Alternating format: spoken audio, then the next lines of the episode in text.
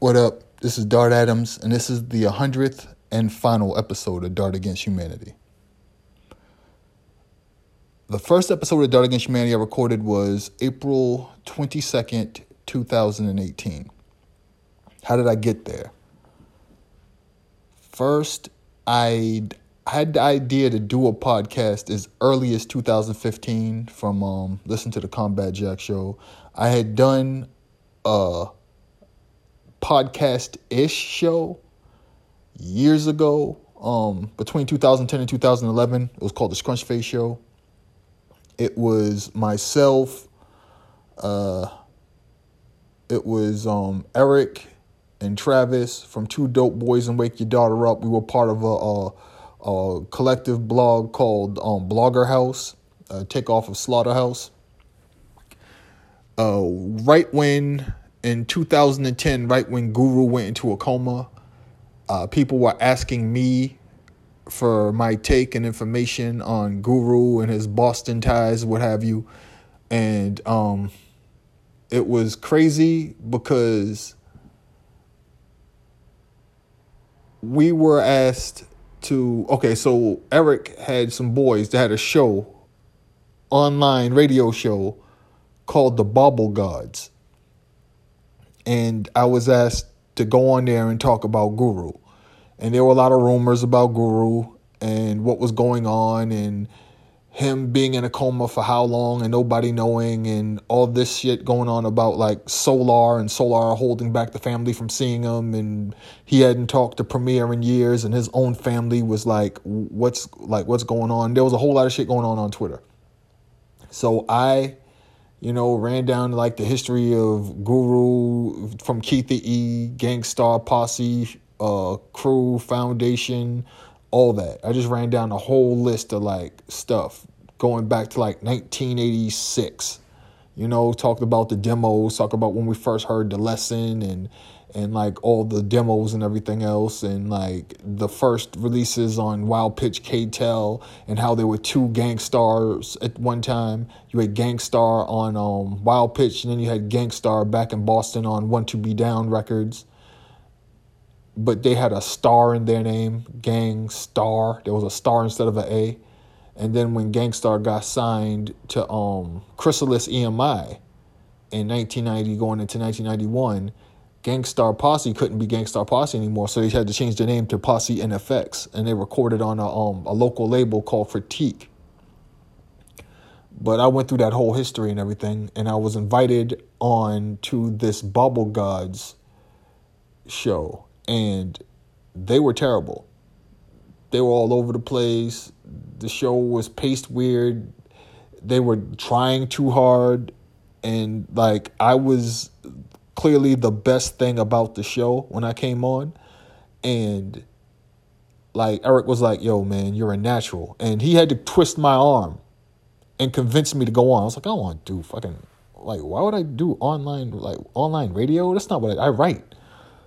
And so I did that. And we saw how disjointed the show was and how terrible it was.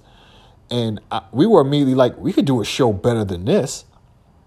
So we wanted to use that same channel and like, hey, could we get a show? Problem is that it was connected to like FM radio or something like that.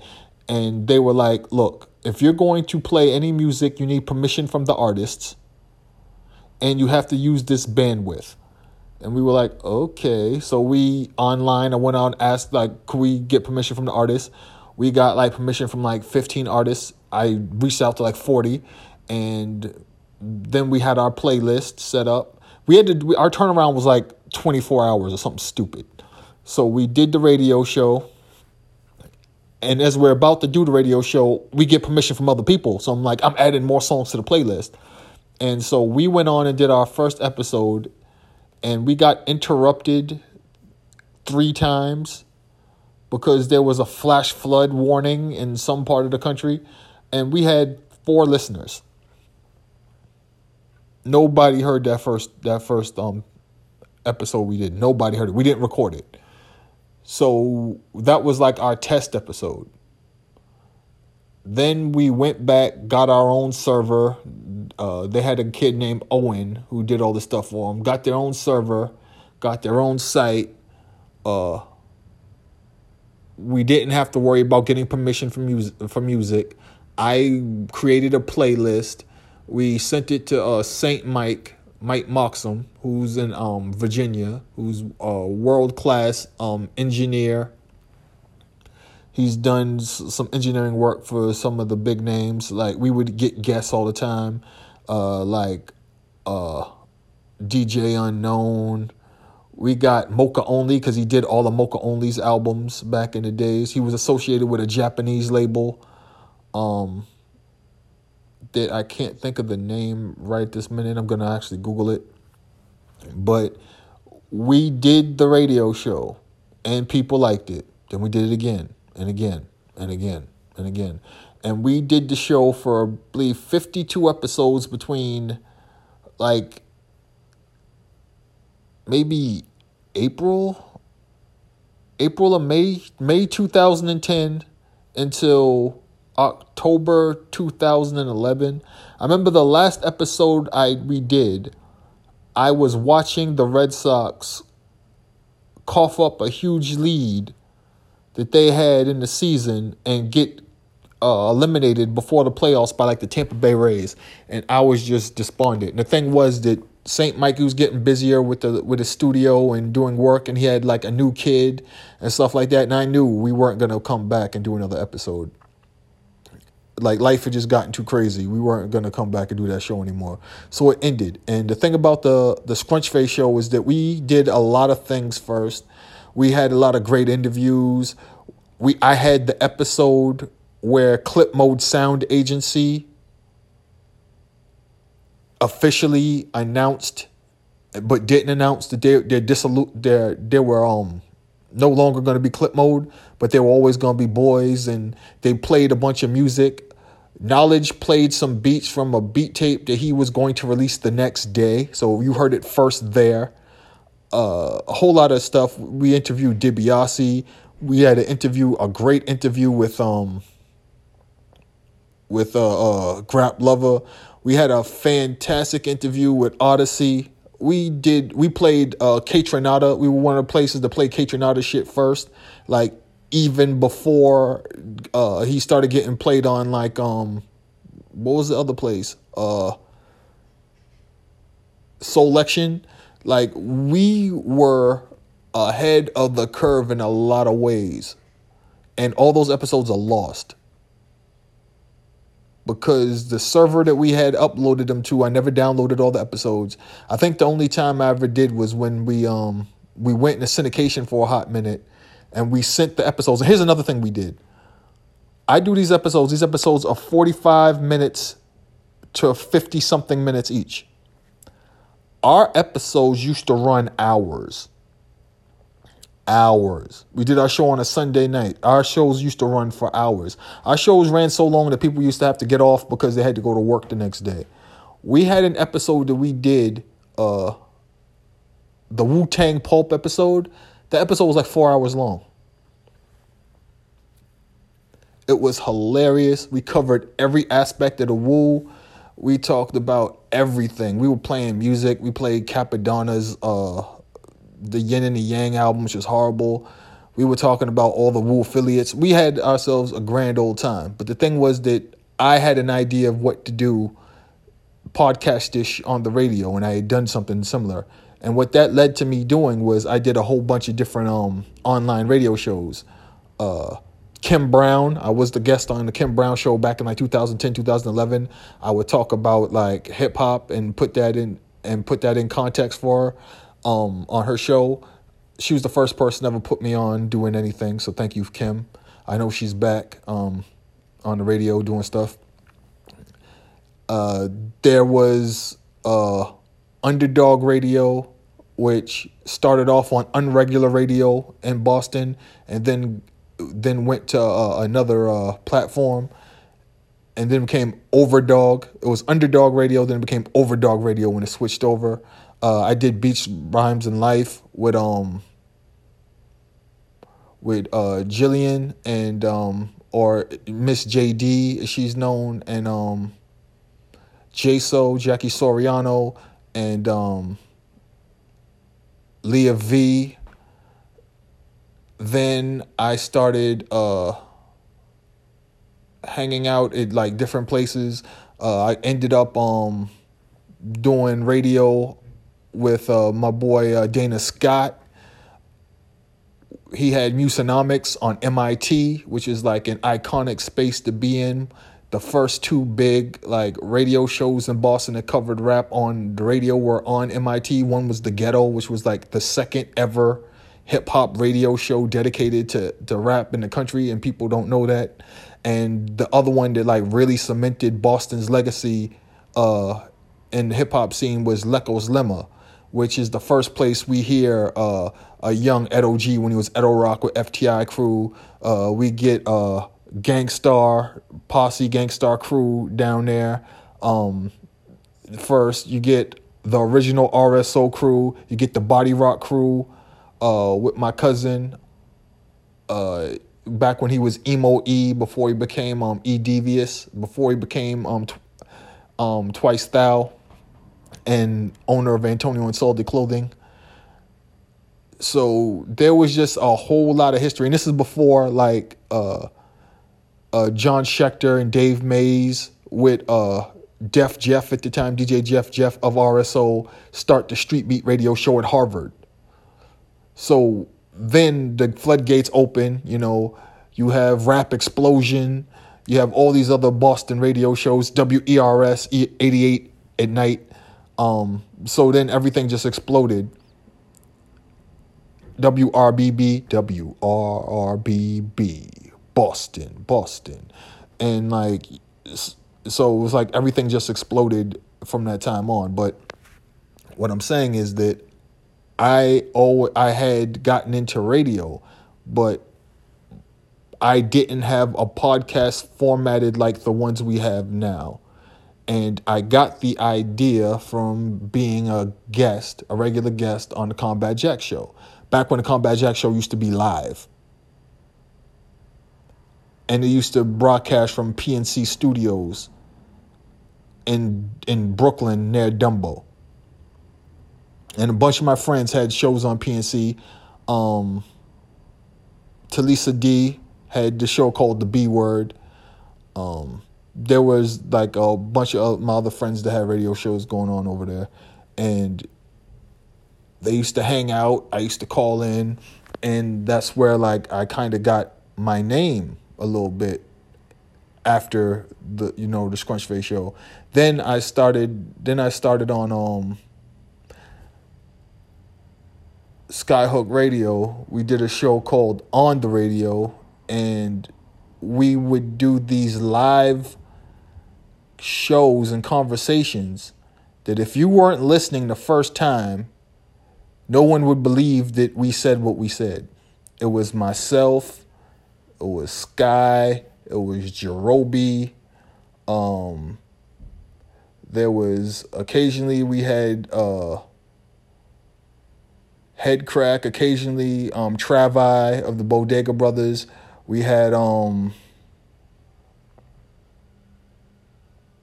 bunch of other people. Like, they would just come on and we would just go crazy. And the first time I was invited, it was myself and Alvin Blanco, Aqua 174, for a lot of y'all who don't know who he is. And he was talking about to give you an idea how long ago this was. He was talking about his new Wu-Tang book. He wrote a book about the Wu-Tang Clan. And I went on there and I acted a goddamn fool. I said some stuff about Elliot Wilson. I said that I'd rather be, what did I say? Oh yeah, I remember. The thing that went crazy on the internets, and you had to be around for it, was I said I'd rather be Chris Brown's publicist than work for Jay Electronica, because he was such a frustration. Like, he didn't put out anything. So people heard it and they were just like, yo, this show is crazy. And the thing was, there was no recording. If you didn't hear it then, you never heard it. So I kind of got a name from that. And I kind of knew, like, yeah, I would like to do something podcasty. But at the time, I studied podcasting, and you needed a mic, needed all this other fucking gear. And this is back in the days when people were doing Ustreams. And I was like, I don't want to use like a camera. I don't want to buy a mic. I don't want to buy a setup. And I was like really broke back then too. I wasn't doing well. Like $50 either way could have put me in a bad situation back in the days, you know. Even when I did get paid, like my rates were so low and I had to wait so long to get a check that it would be eaten up by the time it came. So it was lean times for me. So I was not going to really be able to do a podcast, especially the way the podcasting world was set up and what you needed to be a podcaster. So 2015, as you all know, I've covered it. I quit journalism entirely to go into run my label, be A&R of another label, and do consultations. I did that between August 2015 and then late 2016 when everything ran its course and I was like, I'm not putting out any more music, fuck that. And my boy, his label, he was just like, I'm good. So Left to Center, he was good with Left to Center. I was not releasing anything else with producers I know unless I was rich. So what happens? I get called back into the space of rap journalism. People like, hey, so we want you to write this. We want you to do this bio. We want you to do this. We want you to write this. We want you to do this column. We want you to do this. And I'm like, no. And then I say, fuck it. You have to pay me this much. Thinking they're going to be like, psst, we out. We leave you alone. And OK Player was like, all right, cool. I'm like, wait, what? Fine. So I start writing again. Then I get hit up on Twitter by Bucky Turco. He DMs me. He's like, hey, yo, Dart, what you doing? I'm like, nothing. He was like, yo, what's your number? I'm like, what the fuck is this about? He calls me and he pretty much tells me, he's like, look, I'm over at Mass Appeal. I got this position. This looks like I'm about to be an editor over here. And I told everybody, you need to have your own column. I don't want you writing about new shit. I don't want you doing all these other people do. Just do you. Do whatever you want. Do you have any ideas? Now, I had a column running between 2014 and 2015 with this site called The Stashed, which was funded by Translation, which is Steve Stout's company. And it was through somebody I no longer fuck with. If you find out who ran The Stash, it'll be pretty easy to know who I'm talking about. And if you know anything about the internet or Twitter, it'll come to you pretty quickly why I don't fuck with that person anymore. Anyway, so I was like, yeah, I had this column called Knowledge Darts, and it didn't end in the way I would like for it to end. So I want to continue it. I got the name Knowledge Darts from the Deezus versus Mero podcast they used to run on Complex. And they would say something smooth, but like, Knowledge Dart, like Knowledge Dart. And I was like, yo, that's me, Knowledge Dart. Like, you know, that's what I do. You know what I'm saying? It's a knowledge. I was like, fuck it, I'm running with that. So I was like, yeah, I'm going to call it Knowledge Darts. So I did a full year of Knowledge Darts from mid to late January to late December, the last week of December that same year. And what happened was, Combat Jack was diagnosed with colon cancer, and then he passed away. And I get the news that he passed away. Then later that day, I go to a show. It's Static Selector spinning at an Adidas event for the ugly ass Pro Fear sneaker, and it's gonna be Action Bronson and Alchemist is DJing. So I'm there for like all my people. And I'm there, everybody's there, and then Static is like, yo, I want to pay respects to my man Combat Jack. And we're just all in the room just like, oh, yo, because like Combat Jack had a connection to Boston because the people that used to record his show when he was on YouTube were Bostonians. Like, those were my people that used to come down and be like, yo, Dart, you should come down. I'm like, nah, I'm good. Because I always wanted to come down of my own on my own terms. I didn't want to be like the guy who's on because I'm friends with you. I want to have my own thing.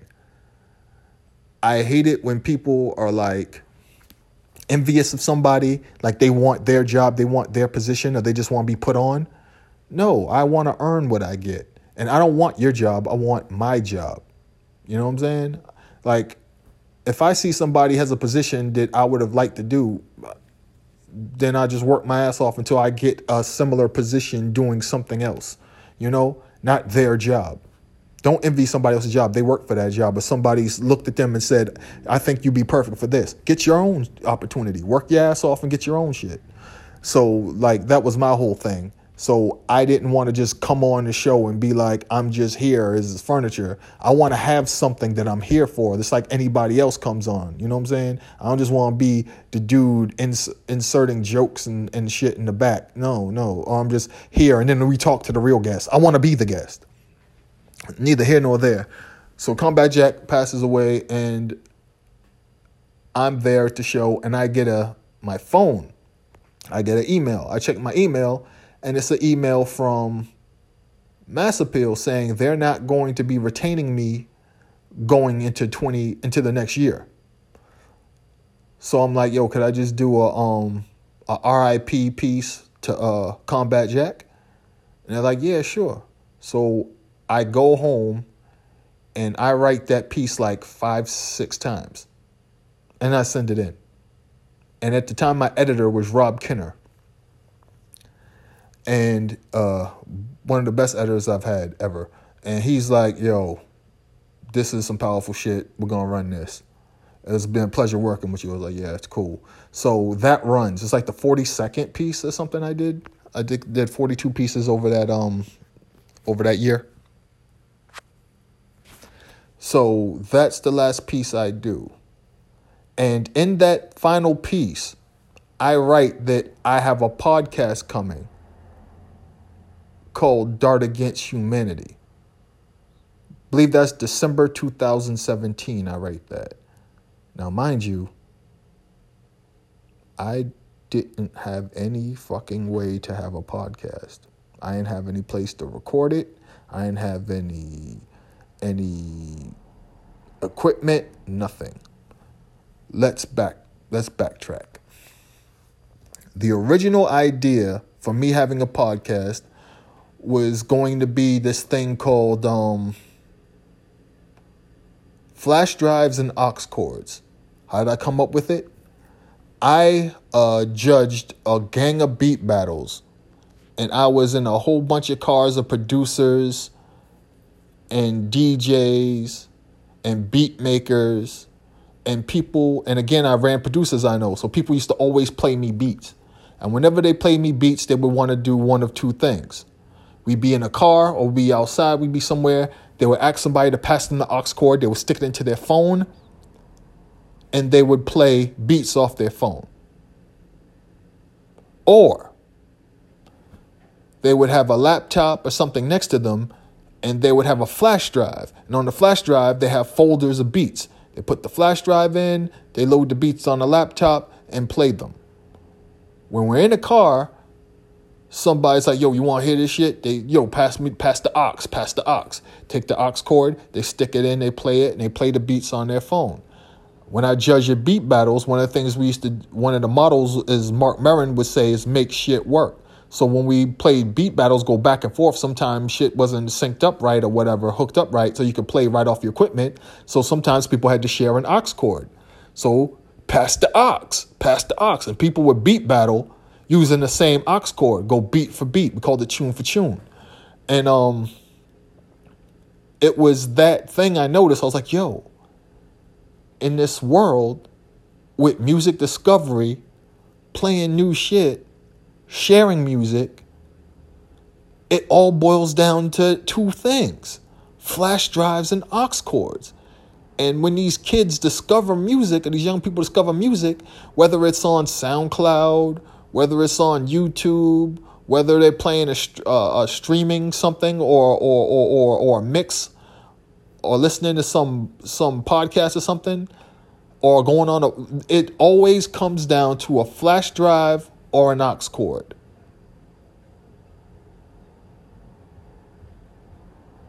People would be in an Uber or something or a Lyft, and they would ask for like the aux, and they would just like play music while they're in the car. So everything boiled down to a flash drive or an aux cord. And I came up with this in late 2015.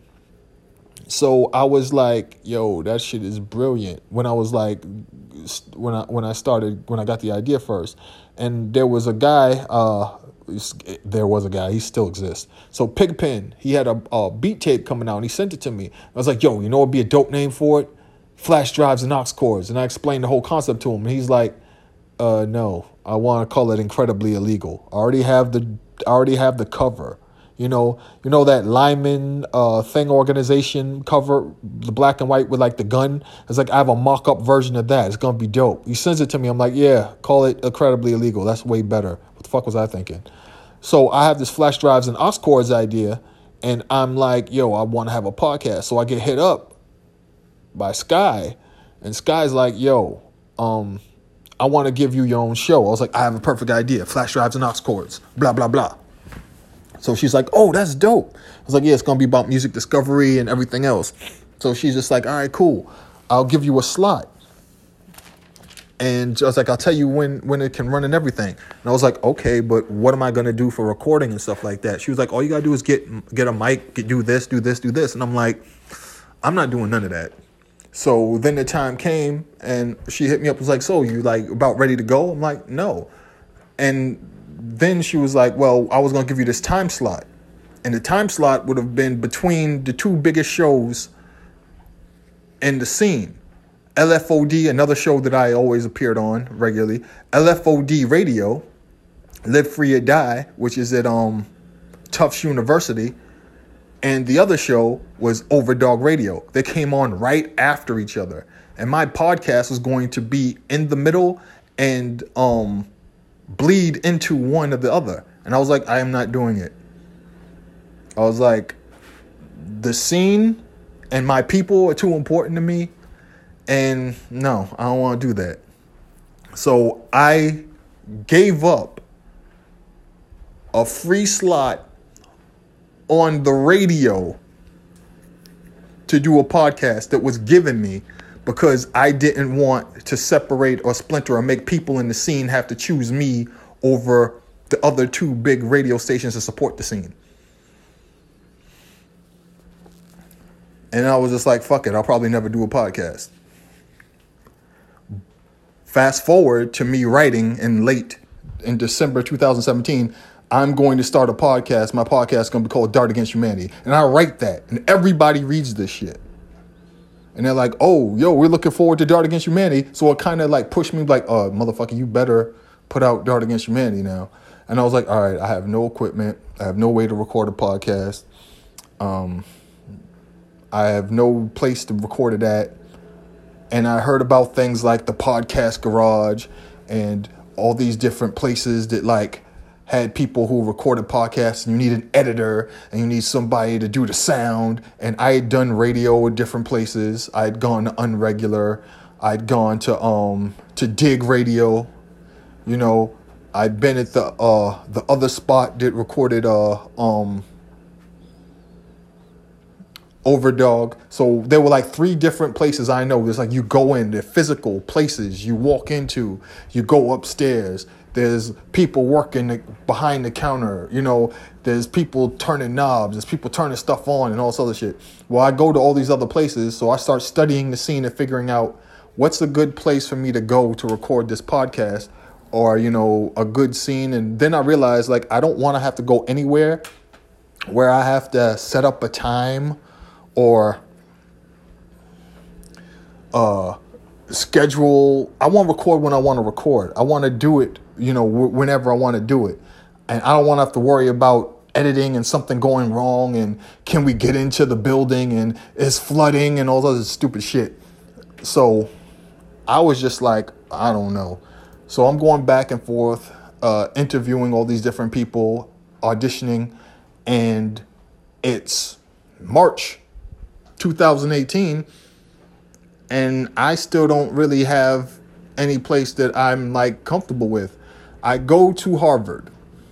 I always go to Harvard. Post-COVID, can't do it. So I went to Harvard to this thing, this event, and Sycamore was giving a speech at the Harvard Hip Hop Archive. Sycamore is the person who's responsible for me starting my blog career. I see him, he sees me, we start talking, we start laughing, telling jokes and shit. And there's like a whole bunch of my friends. And one of them happens to be, you know, Architect, but also John Glass and some other folks. And John's telling me about, they telling me about these two new apps. One is this one called Vero. It's a social media for creatives. Google what happened to Vero. It went to shit pretty quickly when it found out something crazy about the investors, the founders. So that went to the wayside really quick. It died a quick death. You know, the other app he told me about was this new podcasting app that you could do straight from your iPhone. And you can do everything yourself. And it just uses the microphone from your phone. And you don't need anything else. It does everything. It does the distribution, everything.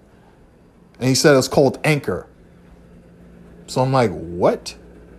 So I check out Anchor. And I'm like, yo, I can do everything and distribute my podcast from my fucking iPhone. That's crazy, because I'm stupid when it comes to technology and everything else. Like, I'm the person who needed to use Blogger and then was like, oh, get your own site. I was like, cool. WordPress is too much stuff going on with it. I don't code or nothing. So I'm going to use Tumblr. Like, get a site. I use Tumblr. Like, I'm that person. So Anchor was perfect for my dumbass. I'm really smart in certain areas, and other areas, I'm fucking terrible. Like when I got my new MacBook, I was texting back and forth with my brother, and he had him like IT, because I was like, what's this new thing? What's this newfangled thing? I have to put in the number after my ID. I have to do this every single time. I have to do two-step authentication to do everything. I can't just use stuff. Like, god damn, it's a pain in the ass. He was like, when's the last time you got a new laptop? I was like, you were there. So that happened. And then April 22nd, 2018, I upload the first episode of Dart Against Humanity after spending like almost 2 weeks learning the ins and outs of the app. And the thing was that I didn't have a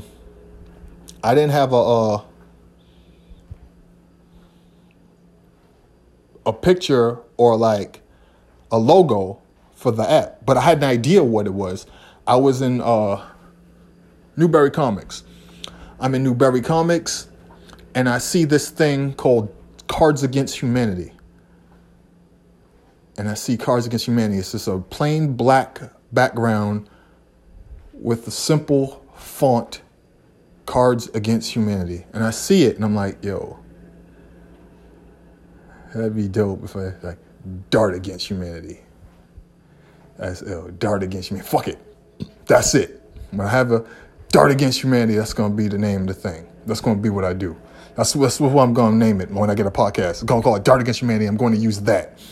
Now, I had the idea. I said my podcast was going to be Dart Against Humanity on a thing that everybody read.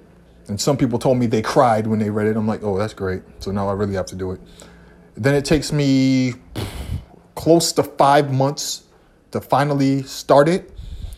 And I don't have a logo. I just have an idea. So Noom Nera, shout out Noom, Newm. He was actually there at Harvard. And I'm like, yo, man, I need a logo for a thing. It was like, my idea is, yo, that's a dope idea. It was like, I tell you what, I'll send you some mock-ups or whatever, and like, I'll email it to you. So he sends me one. I'm like, make the font smaller. Sends me another one. All right, make that closer. Sends me the third one. I'm like, that's perfect. Exactly that. So he shoots it to me, and then I had the Dart Against Humanity logo, which I've run for all 100 episodes. I didn't have a logo. I had nothing. So I did everything by the fucking seat of my pants. I didn't know anything about distribution. I didn't know anything about getting more distributors. I didn't know anything about podcasts, Sting at all. I didn't know anything about the world, you know, and I had to learn on the fly. And the thing is that Anchor didn't really help me learn shit. If anything, my time on Anchor has really been spent me trying to figure out what the entire fuck is going on. So, like, for instance, right now, this is my 100th episode of Dart Against Humanity. And last, I have, between all the distributors, I have 45 distributors that I know about. You start out with, your most you can get through Anchor is 13. You start out with maybe 3 or 4. Then you get 5. Then you get 6. Then it turns to 8. Then you got to check on the other ones. Then, you know, it gets to 10. And then, like, at some point, you get all 13. Right? But here's the thing. It doesn't tell you about the other distributors out there that are carrying your podcast that you don't even fucking know about. And when you go to look up, like, any stats or anything like that, it'll say, like, Apple Podcasts. Like, for me, Apple Podcasts is 58% of my listeners. Spotify, 7%. Stitcher's, 3%. Anchor's, 3%. Then there's other, 29%. Who the fuck is that? And the thing is that you just get the idea that there has to be more podcasts, distributors out there that they don't know about. And these numbers aren't entirely accurate. They can't be, right? Because Apple Podcasts will be, sometimes it'll be like, at one point it was like 61%, then it was 60%, then it was 59%, then it's down to 57%. And Spotify was, one point it was up to 11%, then it was down to 10%, then it's down to 8%, then now it's down to 7%. And then Stitcher and Anchor, they were like a whole bunch of other things that had 3%, 4%, 3%. And then others got into like 30% of my listenership at most. And that's when I knew. I was like, these motherfuckers don't know where my other listeners are. And I'll tell you right now, I'll run down the list of every podcast distributor that I have. And I had to find out all these other distributors by going to other sites and asking, like, Googling podcast distributors. And it'd be like, where there's this, there's this, there's this, there's this. And another thing that tipped me off was Smart URL. Go to Smart URL. It tells you more podcast distributors. And like, I never even heard of that one. And then you go to different sites and they'll tell you things like, you can submit here, you can submit here, you can submit here, you know, and you'll be wondering, it's like, how do I get on different spaces? Like, how do I get my podcast here? Can I submit there? Or if it gets added somewhere else, it automatically ends up there. Like, I have a list of my podcast distribution links. So this one has Anchor, Apple Podcasts, Google Podcasts. Used to have Google Play, but Google Play is getting shut down. Spotify, iHeartRadio. I had to submit to iHeartRadio myself. Pandora, I had to submit to Pandora myself. Stitcher, I already had Stitcher. Player FM, I believe I had to submit to Player FM. Overcast, Castbox, Pocket Cast. Pocket Cast already came with the app. Breaker already came with that. Radio Public came. TuneIn, Listen Notes, Acast. Then I had to find Blueberry, didn't know it existed. BLUBRRY. Himalaya, I had to find Himalaya I'm on. Podbean, Podbay, Podknife, Podchaser, Podfanatic, Podplayer, Podhound, Podtail, Podnews, Pod Paradise, Podtoppin, which is overseas somewhere. Castro, U-Book, which I found just by chance. MyTuner, Vox Dope, and iVoox, I-V-O-O-X. Didn't know that existed. Bullhorn, word.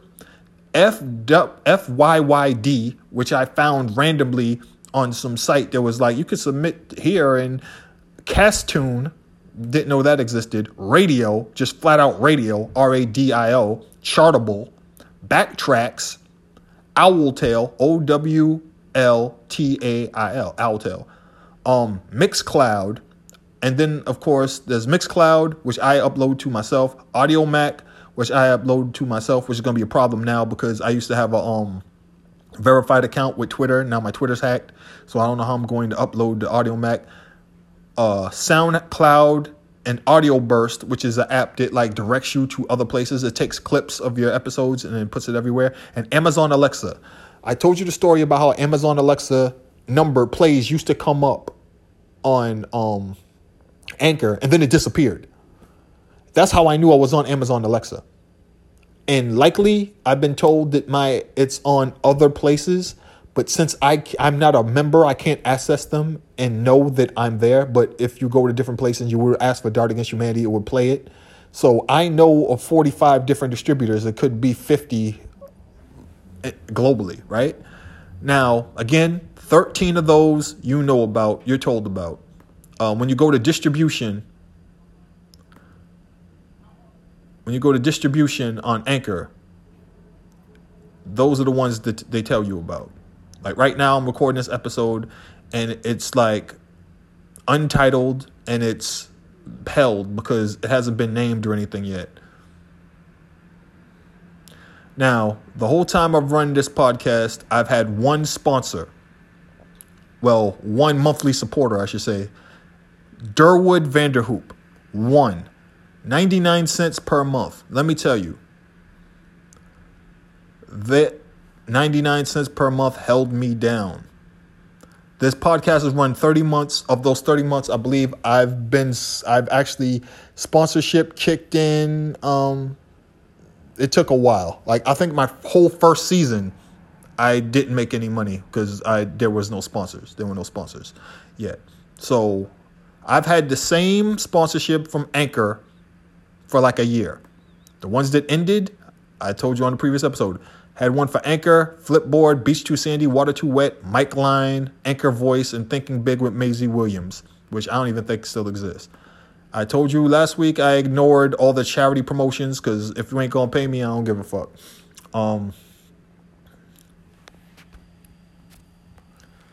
But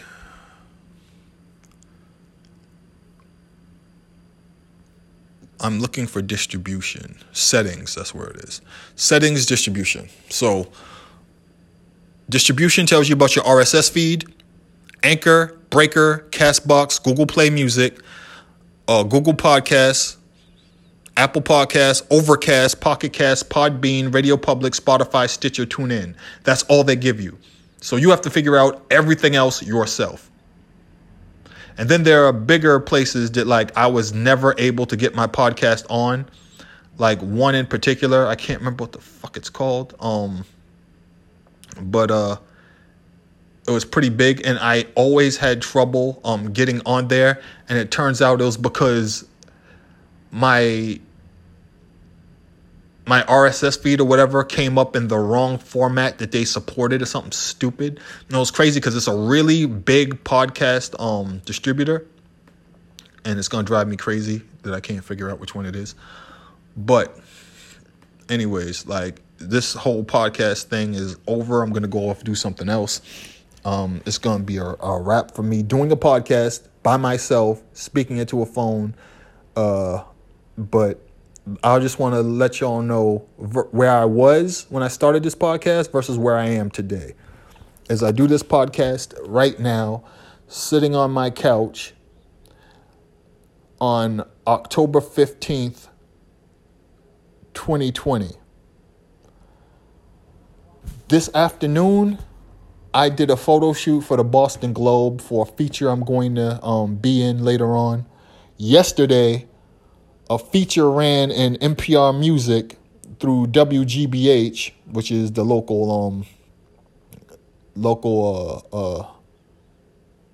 PBS thing, but also NPR has WBUR in Boston, really big NPR outlet.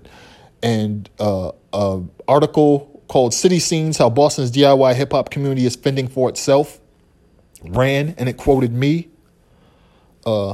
Few days ago, I was invited as a special guest to the Massachusetts, the Museum of Fine Arts in Boston. And I went to see an exhibit called Writing the Future, Basquiat and the Hip Hop Generation. I got to see that before anybody else as a special guest. It runs from October 18th, 2020 to May 16th, 2021. It's amazing. There's some pictures on my Instagram, which is Dart_Adams, which hasn't been hacked, thank God. But if you can get out to Boston and come to the Museum of Fine Arts and see it for your own, see it for yourself, Writing the Future, Basquiat and the Hip Hop Generation, please do it. There's a book for the there's a book for it, same name, Writing the Future, Basquiat and Hip Hop Generation. You can get that through Amazon. I actually have it. It's well worth it. The exhibit is gorgeous. It's beautiful. It's mind blowing for somebody who's a hip hop fanatic, the culture, the art scene, the downtown art scene, and who grew up loving Basquiat, reading Art Forum, and all these other things. And who remembers when he was alive? Key, I remember when Basquiat was alive. It's amazing to see him put in context with his contemporaries and his friends in hip hop, because they always put him next to Schnabel and they always put him next to Warhol or somebody else, you know, in the art scene to, like, give him legitimacy. He didn't need legitimacy, you know. So another thing I want to tell y'all about is there will be a new book by me from Super Champ in 2021. It's a book. It's an anthology of retrospectives. I do historical retrospectives. There's going to be a bunch of those. We're looking at between 20 and 24 that are going to be included in this next book. We're going to try to get it out in 2021. Working on the pieces right now. I've outlined what I want in there. We're trying to get it reformatted. Some of the stuff needs editing. Some of the pieces are older and, like, need updating. I'm going to do that, but I want to get that out in 2021 for people. There's a book that I fact-checked from my boy Hanif Abdul-Rakib. It just went into pre-order. It's coming out from Penguin Books. It's going to come out March 30th, 2021. The book is called A Little Devil in America, Notes and Praise of Black Performance. It's an amazing book. I know because I read it and I fact-checked it and I read it over and over. And I had long conversations and emails with Hanif about this book. It is amazing. And I'm somebody who reads a lot. Right now, I have Marcus J. Moore's The Butterfly Effect, Blueprints to 10 Traits of Successful Hip-Hop Artists. I'm still reading. I've read it several times, but I love reading it. Laurent Fentoni's Bedroom Beats and B-Sides on Velocity Press. I'm going to get another book from Velocity Press. This is one about synths. You know, I want to put that next to Dust and Grooves and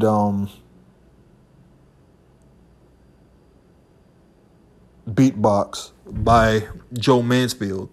Beatbox is a drum machine obsession. I want to put that right next to Beatbox, the synth book. But yeah, on Velocity Press. The pre-order's still up now. I'm about to pre-order it now. I'm waiting for the book from Candace McDuffie about the 50 rappers. Waiting for that one. Clover Hope has one called The Mother Load about 100 women in rap. find that. But yeah, I'm looking forward to that book.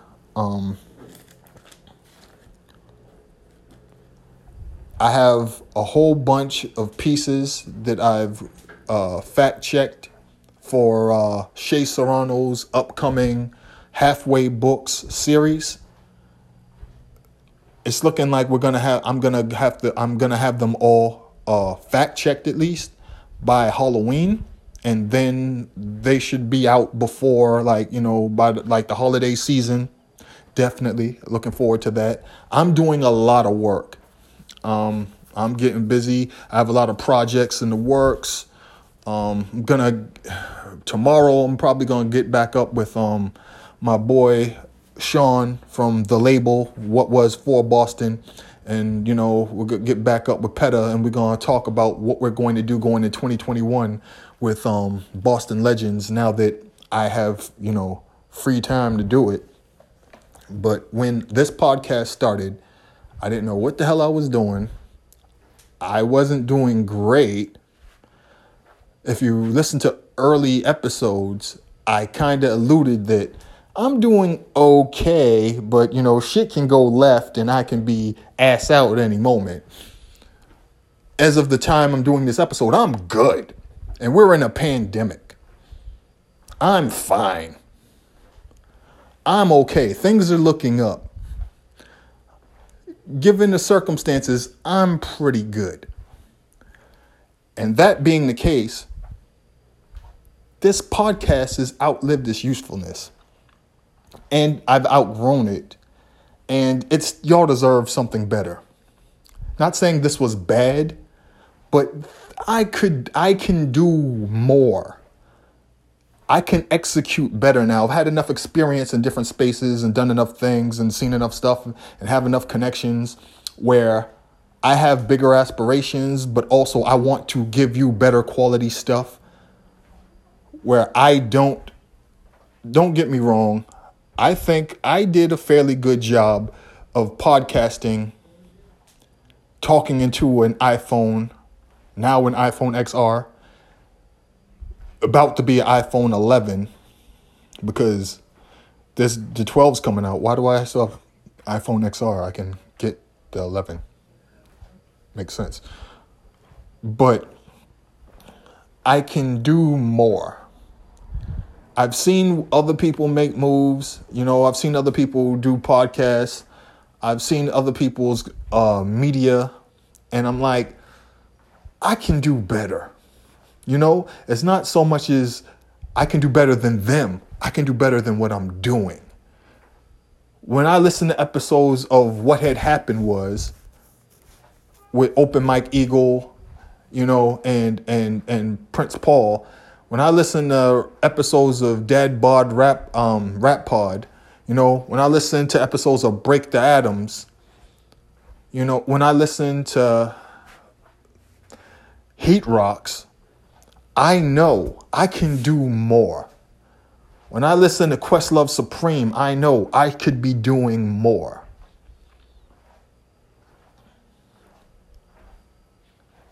Instead of just me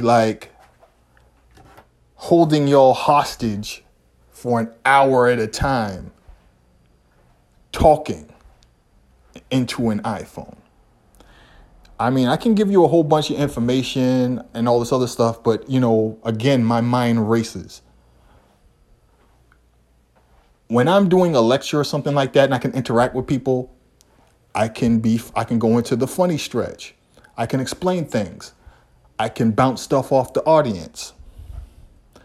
It's a different energy than me being in my own head, talking, not knowing when I should shut up or when I should stop. And the other part is, I know this is the last time I do this.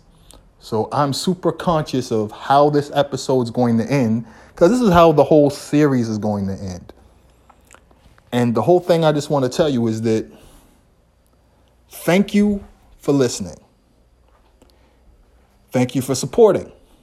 Thank you for spreading the podcast and listening, even though my Twitter account is hacked. And I thought that was the way I was getting the word out about these episodes, until I realized that I'm getting the same amount and sometimes more listens without using my Twitter account, my verified Twitter account with 21,000 subscribers, or even putting it on my Instagram. People listen because they listen. And now that I know that, I'm good with what happens next. And I want to thank you all for supporting this podcast. 100 episodes. It ends with between 55 and 60,000 listens, which is an average of 550 to 600 listens per episode. And I think the most listens one episode got is like 2,000 or something crazy. But again, every listen means something to me, because I'm not one of those big name people that like does a podcast and gets 15,000 listens or 20,000 listens per episode, like is required for some of these podcast distributors, which blew my fucking mind when I saw it. I'm like, people get that many listens? Jesus Christ. What do they do? Anyways, it's a wrap. Thank you for listening. Next thing I do is going to be bigger and better, because I learned from my experiences doing this and fucking up, and sometimes getting it right, but then fucking up, then sometimes getting it right. And I want anybody who comes after me who does the same thing to do better. That's why I share information. That's why I say the things I say. I'm not one of those people that wants to withhold information and have you go through the same pitfalls I did. No. The whole purpose for me doing this is so I run out here and I get hit with the bullets, so y'all, or I hit the landmine and blow up, so y'all know where not to step. That's the whole purpose of this thing. I want better for everybody else. I think you deserve better. That's why the next thing I do is going to be better. But it's all because I went through these experiences I have, and I'm going to come out better for it. So thank you for being part of that process. It's a wrap. One.